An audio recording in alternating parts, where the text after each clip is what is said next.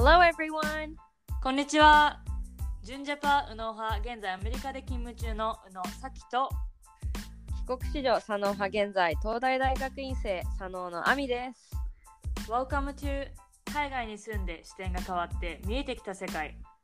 このポッドキャストは右脳と左脳が日本と海外に住んでみて感じたことをそれぞれの視点から語り倒します。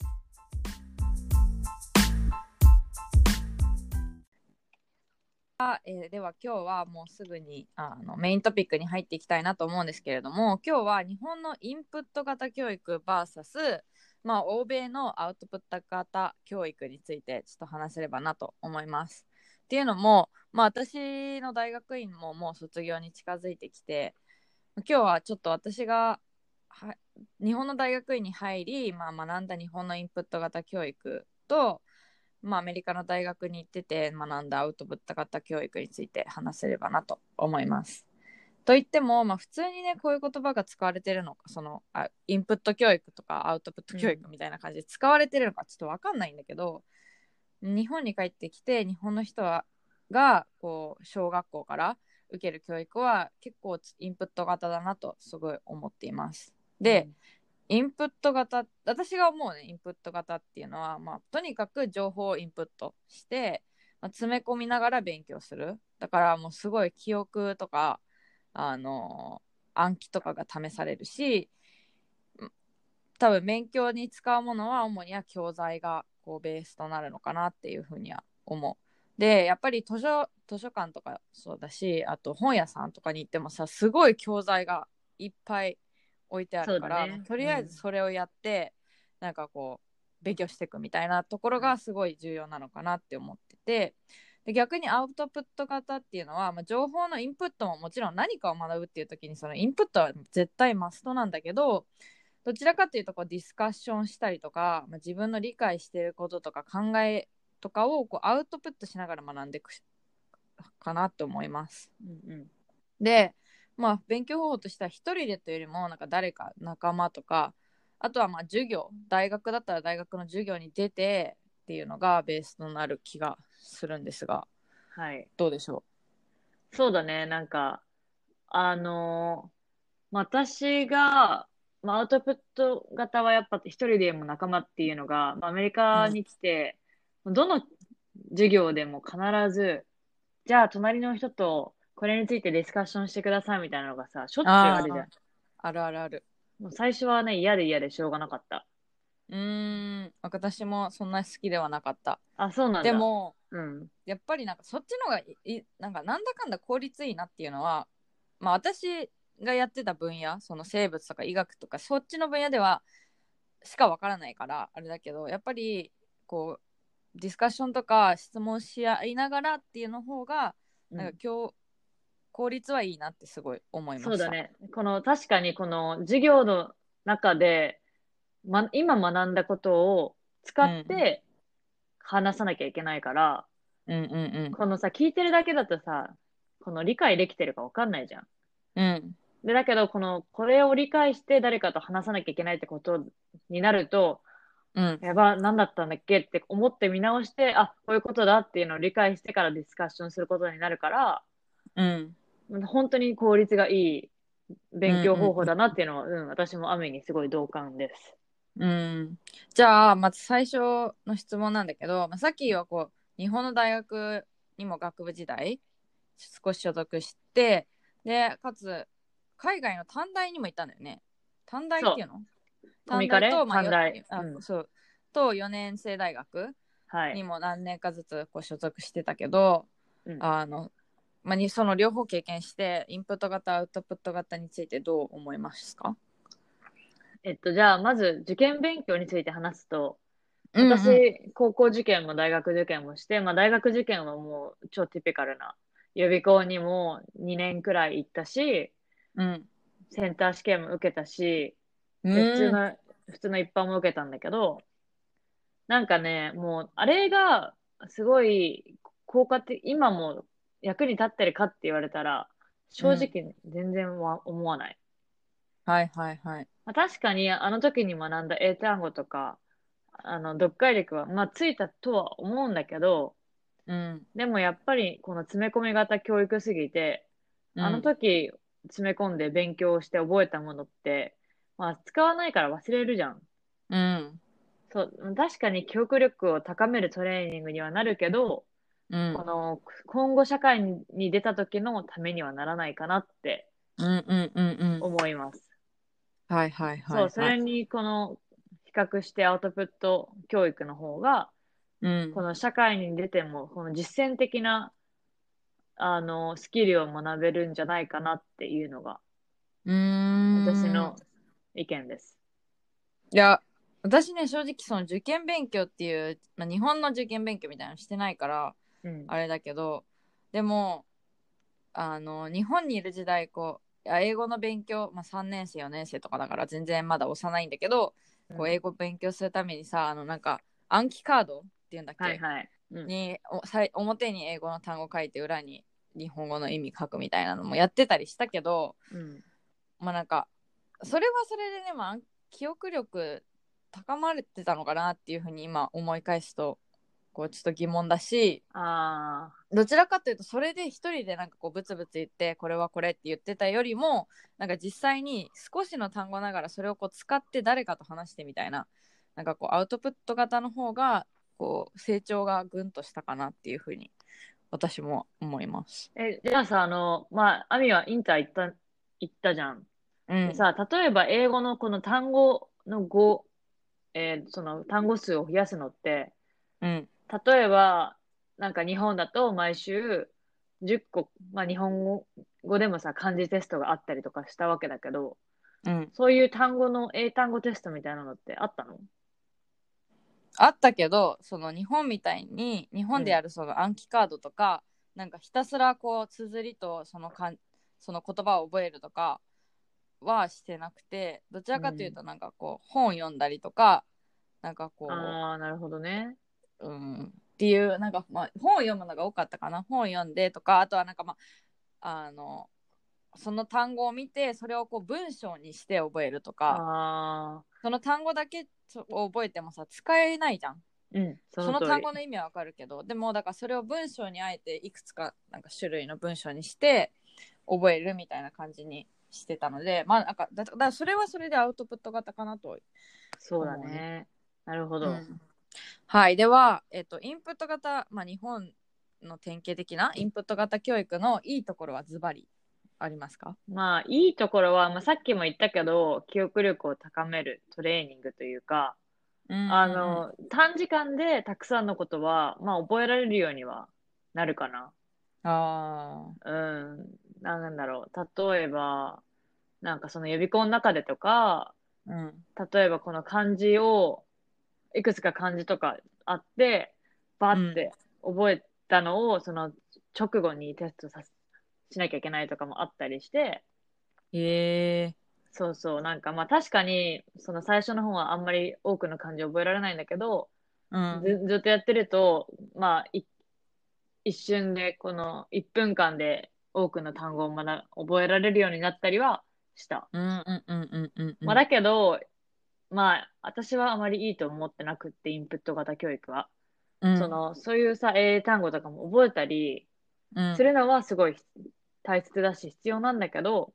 うんそっからどう使うかっていう、この応用するクリエイティビティが、の練習をする場所がないから、やっぱり知識力を増やすだけで止まってる気がする。うーんそうねうん。で、一つなんかあの面白い話があって、はい。で、私の、確か知り合いで昔、英語の先生をアメリカでしてたっていう人がいて、そのインターナショナルスチューデント向けの英語の授業をしてた人がいて、で、その人が私になんか、日本クラスに一人日本人の男性がいて、うん。もうね、全く一言も喋らないんだって、授業中に。そうで、やっぱ話さなきゃいけない時とかあるんだけど、何にも話さないから、もう途途方に暮れて、授業の後に、なんで喋らないの？じゃないけど、何か問題があるの？大丈夫？みたいな感じで聞いたら、うん。うん。いや、あの、まだ僕の英語が完璧じゃないから、完璧になったら話すんだみたいなことを言ってたみたいで、多多分その彼曰く単語をこのいくつか覚え、いくつかっていうかある程度覚えて文法もわかるようになったら、いきなり喋れるようになるとこの思ってたみたい。で、はいはいはいはい。やっぱそれって、まあ日本人の完璧主義とか、うんまあ人にどう思われるかっていうのが、この関係してるのかなと思うんうんうんうんうん。う。うん。やっぱ多分それってインプット型教育から来るところなのかなって私はすごい思ってて、まあ、もちろんその文化的にっていうのもあるとは思うけどなんかこうとりあえず覚えて覚えて覚えてそれをテストで試して高得点取ったらすごいみたいなうん。高得点取ったら、まあ、ある意味完璧に覚えられてるみたいなのでなんかそこをみんな目指してるからそのインプットしてどれだけ完璧に情報を覚えるかみたいなところがすごく重要な、まあ、そそこがを強化するうん。教育なのかなっていうのはすごい思うかな。で、まあ、私も全然インプット型の教育いいところあると思うしやっぱりね海外に行ってもテストって絶対にあるじゃん。そのうん、アメリカの大学の入試もセンターじゃないけど SAT っていうまああのみんな大学を受ける人が基本受けるテストがあるしうんうで大学に入ったら入ったでさ基本的にペーパーテストってあるかしそれは今インプットした情報をスピーディーにかつまあ適切にこう書いていかなければいけない。ん。でやっぱりあのインプット型の教育を受けてきた日本人はすごいそういう試験とかには長けてると思うん。うしやっぱほんと短時間の間で効率的にさこうわーって書くとか回答したりとか。するのはすごく得意だなって思うかな。あとはねなんか日本人って多分パターンレコグニションってそのパターンをこう認識するってっていうのがすごい得意だなと思ってて、わかる。まあ、。さっきも言った大学受験でしアメリカの大学受験で必要な SAT とか、まあ、大学院受験で受ける、まあ、共通テストがいくつかこう GMAT とか医学部だったら MCAT, MCAT えへっと法学部だったら LSAT でまあ普通のジェネラルだったら GRE とかいろいろあるんだけどはい。これこういうなんかこうあの共通テストってさ基本的にこうパターン化されてるじゃん。うん。だからなんかその過去問とか解きまくってなんかあこの時にやったあのー質問とすごい似てるなみたいな感じでこう回答を瞬時に思いついて書くみたいな,、なんかそういうのはものすごい得意だと思う。わかる。 TOEFL の、私、予備校みたいなのも日本で行ってたんだけど、へえそこでも、もうなんかパターンが、パターンを教えてくれるの。はいだし、はいはいはい。まあ最初はこういう長文でもこういう感じの長文、こういうこの話題の長文が出てみたいなのも、もうもうね、分かってるから、うううなんか、私一応はトロントの語学学校行った時も最後の方多分1ヶ月間くらい TOEFL の授業受けたんだけど、もう全然このうん勉強の仕方、仕方が違ううーんなっていうのはすごい感じた。はいはいはいはい。いやっぱりパターンレコグニションでまだねあやっぱお大人になったらそんな必要じゃないかもしれないけど大学とか大学院とか、まあ、その学校に所属してる間は結構役立つって意味で、インプット型してきた人はその辺すごく得意だよね。うん。そう思います。逆にじゃあアウトプット型の教育のいいところは？アウトプット型の教育のいいところは、やっぱり、なんていうんだろう、とりあえずやってみる精神うんうんうんうん。だし、あの、そのに、やっぱ日本人の完璧主義者とはまあ正反対で、まあ、最初はできなくてもいいっていうことを、まあ、幼いこ頃から学ぶから、うん。なんだろうそんなに何事にも恐れないで、うん。このトライしてみるっていうこの精神を身身につくことができるんじゃないかなって思うしうんうんで、やっぱりこの学んだことをすぐどうやってつ実践するかってこのいうのも、まあうん別にさ、それでも例えば間違ってても、ちゃんとそうやって、あの、直してくれる人もいるわけだし、うんあの、そうだね、なんだろう。うんやっぱりこの応用力、クリエイティビティがすごい身につくんじゃないかな。そうだよね。うん私もそれはすごい思ってて、まあ、日本以外でね、特に欧米とかで仕事とか活動したければ、絶対アウトプット型教育受けてる方が有利だと思うし、はい。っっていうのはやっぱりさすごい意見聞かれるじゃん。なんか Why とか Why do you think that? とかうん。なんかなんでこうなったと思う？みたいな。結構それを聞かれてそれに対してこう自分の考えとかさ推理とかまあ論理を伝えるのってそんなに簡単ではないしそれをトレーニングしているアブトプットの経験があればはい。あるほど楽わかる。だなっていうのはすごい思うし、まあうんしあとはなんか正直大学出てから、まあ、大学とか大学院とか、まあ、それ高校の卒業してすぐ社会に出る人も中には全然いるけどうん。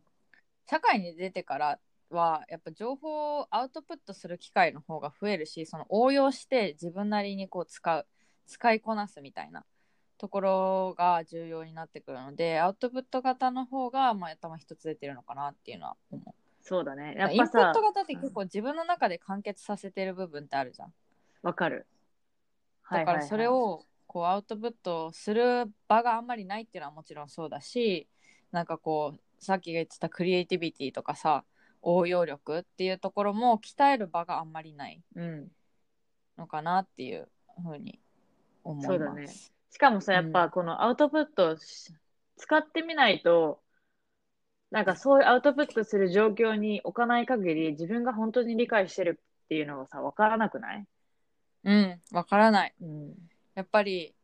だそういそういうふうになんかこう自分があここできてないんだなっていう確かめるっていう意味でもアウトプットをする機会を増やす重要性はい。であるなっていうふうに思います。わかる。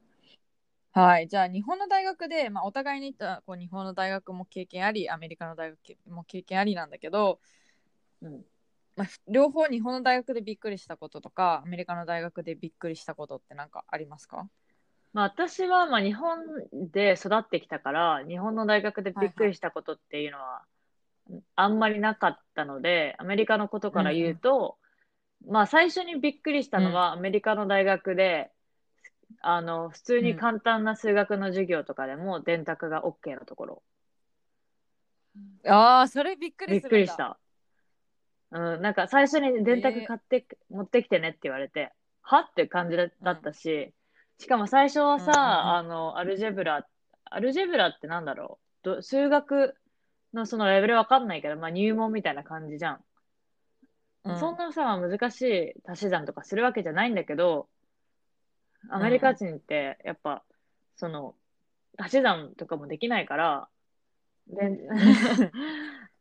だからやっぱ、あの、みんな電卓使ってやってるし、うん、それはすごい最初びっくりしたけど、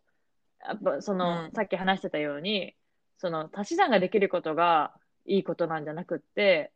それを使っうて、こうどうやって、その大きな問題を解くかっていう、その、お、何？まあ、アウトプットがすごい大切だうんうんとうん。思う。うん。そう、あとは、なんかその、さっきの完璧主義みたいな話もしたけど、その最初に、う例えば学んだことをアウトプットすると、まあ完璧な答えじゃなかったりするんだけど、まあそれでうん。も、この、たと、とりあえずトライしてみたことで、それを、を褒めてくれたり、このサポートしてくれるのうんうんがアメリカのいいことかなって思私はまあもうすでに他のポッドキャストでも話してるかもしれないんだけどやっぱり日本でびっくりしたのはみんな手挙げて質問しないうことかな。うんでやっぱその代わり授業が終わってからとかまあ登壇あのセミナーとかでさ登壇者が話し終わってその人のあ周りに集まってみんななんか個別に質問するっていう光景がすごいこう驚きでアメリカではほとんど見なかった光景かなっていうふうにはうん。思うかん思います。でまあなんか私もやっぱ日本人としてさこう質問するのに勇気がいるっていうのは分からなくはないんだよねなんかこうみんなのみんなの視線を浴びるというかさ、なんかこう緊張するのは分かるんだけどでもやっぱり一人が思ってることって大抵他の人も思ってたりとかさなんかあ全然それ考えてなかったみたいな質問のことも結構あるじゃん。だからやっぱりねもっとみんなの前で知ってった方がいいのになっていうふうには思うし、まあ、これはすごい本当日本に帰ってきてあままさかのまさかでえー、みたいな、うんうん。みんな質問しない質問しないではい終わりました。したらなんかみんなゾロゾロゾロって前に行くみたいな。のが日本でに帰ってきてうんうん。びっくりしたこと、で、まあ、逆にアメリカでびっくりしたのはなんかスタディグループの多さ。はいはいはい。そうかも。って。いうのはなんか私のいた生物学とか、まあ、医学系はその、まあ、インプットする情報も結構多いんだよね。だからなんかそれをこうみんなで集まって、まあ、試験の前とかあ一緒に勉強してなんかおこうじお互いにテストを出し合って勉強したりとかしてたのはすごいびっくりしたし、まあ、私も少人数だけどこうスタディグループとかでよく勉強してたし、まあ、なんか自分が思ってなかった部分とか自分がこう完全に落としてた部分とかっていうのをさ同じクラスを受けてる人がこう教えてくれたりとか逆になんか相手が理解してないことをこっちが教えてあげるっていうのは本当究極のアウトプット式勉強方法なのではっていうふうに思う。やっぱり自分が理解してないとさ他人に教えられないからそれでなんか自分の理解力とかも分かるしなんかこう同レベルというかさ同じその全てを理解してる先生からじゃなくて一緒に授業を受けてる同士からこう教えてもらうっていうのでこうなんていうの逆にもっと分かりやすくなったりっていうのもあるし、うん、スタディグループがすごい多いのにはアメリカ行ってびっくりしました。そうだね。なんかあの、うん、インプットアウトプットの話で言うと私ダンスしてて、うん、ダンスでもすごい日本とアメリカの違いを感じるの。で、あの、やっぱ日本人って、まあクラスの、なんかダンスクラス受けると、もう先生が言ったことをやるから、例えばちょっとわからなくても質問しないわけ。で、やっぱ先生がどうやってるか見てるとか、すごいあのクラスの間もシーンというかしてるんだけど、まあ、アメリカ人はもう分かんないことがあったらそのままでどんどん質問するし、で、それで、まあ、その、周りが分かってなかったりするから一緒にさ、あの、改めてこの部分を学べたりもするわけだし、そう、あとは、なんあの、まあ、ダンスってダンスバトルとかもあるんだけど、やっぱ日本人は、うん、まあ、そもう相当上手くなんないと、そういうのも出ないわけ。まあ、恥かきたくないじゃん。まあ、誰もかきたくないんだけど、もちろんアメリカ人だって恥はかきたくないんだけど、でも、なんか、とりあえずやってみる精神がすごい多いし、で、その、で、出たことに対する、周りのさ、その、もうよく頑張ってねじゃないけど、You did so great! みたいな。うんうん、で、まあ、例えば私が、いや、でもそんな全然できなかったんだよね、もう最悪みたいな感じで言うと、なんか、It doesn't matter、みたいな。かでもなんか、そのやったことに対する意味がこの、今回はあるわけで、keep doing it みたいなことを言ってくれるから、うん、あの、うん、そう、まあ、もちろん私のこのダンスの例で言ったけど、やっぱり、まあアメリカの方が、そういった意味ではアウトプットしやすい環境なのかなとは思う。うーん、そっか。はい、いや、ダンスでもそんなのがある全然違う。意外だった。ダンス。まあ、えー、まあだけど、なんか逆に日本人はすごい上手いって言われるんだけど、うん、日本人のダンサーは上手いって言われるんだけど、うん、やっぱその先生に言われたことをすごい練習し、忠実に練習するし、家とかでも。で、とりあえずもう基礎をすごい大切にするから、まあ基礎がすごいなってるの。だけど、アメリカ人はとりあえずもう自分のアウトプット重視で、いかに自分のクリエイティビティを表に出すかっていうのが、そっちに重視してるから、なんか、その人、一人一人のすごい、そのユニークなスタイルがもうすでに出来上がってるんだけど、日本人のダンサーって、うん、あ、この人、この人、この先生から学んでるんだな、みたいな、このスタイルみたいなのがすごい確立してて、結結構その若い子のダンス見ただけでも、あ、こういう、すごい、すんごい上手いんだけど、あ、この人から学んでるんだなっていうのが結構わかる。はいはいはいはい。えー、え、じゃあさ、そういった意味ではじ自分はどっちがその得意だと思う？とかどっちがどっちの学び方法が合ってると思う、まあ、ダンスにおいてもそうだし、うん、普通の勉強においても、はい。まあ、私はね結構断然アウトプット型でで、昔からとりあえず、もうやってみなきゃ気が済まないタイプだったの。そうだし、なんか私自身あんまり記憶力が良くないと思ってるから、結構学校、学校のテストとかも、すごい嫌嫌だったの。あんまりさ、この、超プレッシャーだし、いい点取らなきゃいけないし、もちろん頑張って勉強するんだけど、あの、それがすごい、うん。それがすごい私の勉強方法に合ってたかっていうと全然合ってなかったから、そう。で、私がね、うん。やっぱ英語が上手くなったって思ったのも、そうやって実践をすることを繰り返してたから、そうんうん。の英語が話せるようになったんだなっていうのはすごい思ってて、で、昔うん。結構ポッドキャストでも話してるけど、あの、六本木のアウトバックでうん。働いてて、そこでお客さんと英語で話すようになって、やっぱ、この使っていく上で体に身につくというか、それでこの英語をはい覚え,、覚えてたのもあるし、でアメリカでも、まあ、とりあえずもう英語を、英語しか使わない環境に身を置いて、で、日本人の友達作らずに最初の2 3年ぐらいは過ごしてたから、まあ、そういう状況に置いてアウトプットをしなきゃいけなかったから、英語を学ん、何、身についたんだなって思ってるから、うん、私は断然アウトプット型です。うんうんうんうんそっか、まあ、私の場合はまああのどちらかというとさまだその大学に所属してたりとか結構勉強ベースで来たからで、まあ、生物学とか医学って本当インプットの情報が必要だしえっとまあ、例えばさどうやってこう二酸化炭素から酸素が作られるとかさ、まあ、どうやって私たちがこう食べた炭水化物が分解されて私たちが使えるエネルギーになるかはい。みたいなさ、その結構こうステップがあってそれをこう暗記しなきゃいけなかったりとか,、まあ、なんかそれを理解した上で次のこう応用のステージに行けたりとかっていうのがあるので、私はインプット型を、まあ、ほんと小5ぐらいまでだけど受けてきた中、まあ、そこはすごい、あのーこう暗記とかっていう習慣はある程度は生きたのかなっていうふうにうんうん。思うかな。まあでもどちらが得意とかどっちが今実際役に立ってるっていうとやっぱ完全絶対アウトプット型だし、まあ、そ自分に合ってると思うしあの一生なんか日本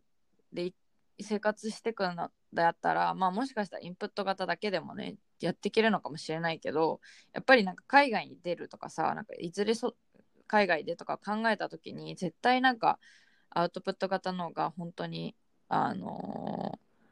ーななんだろう向こうのはいはい。手法にこう合わせやいやすいとかでも、うん、自然となんか日本でも、いまあ、インプット型だけ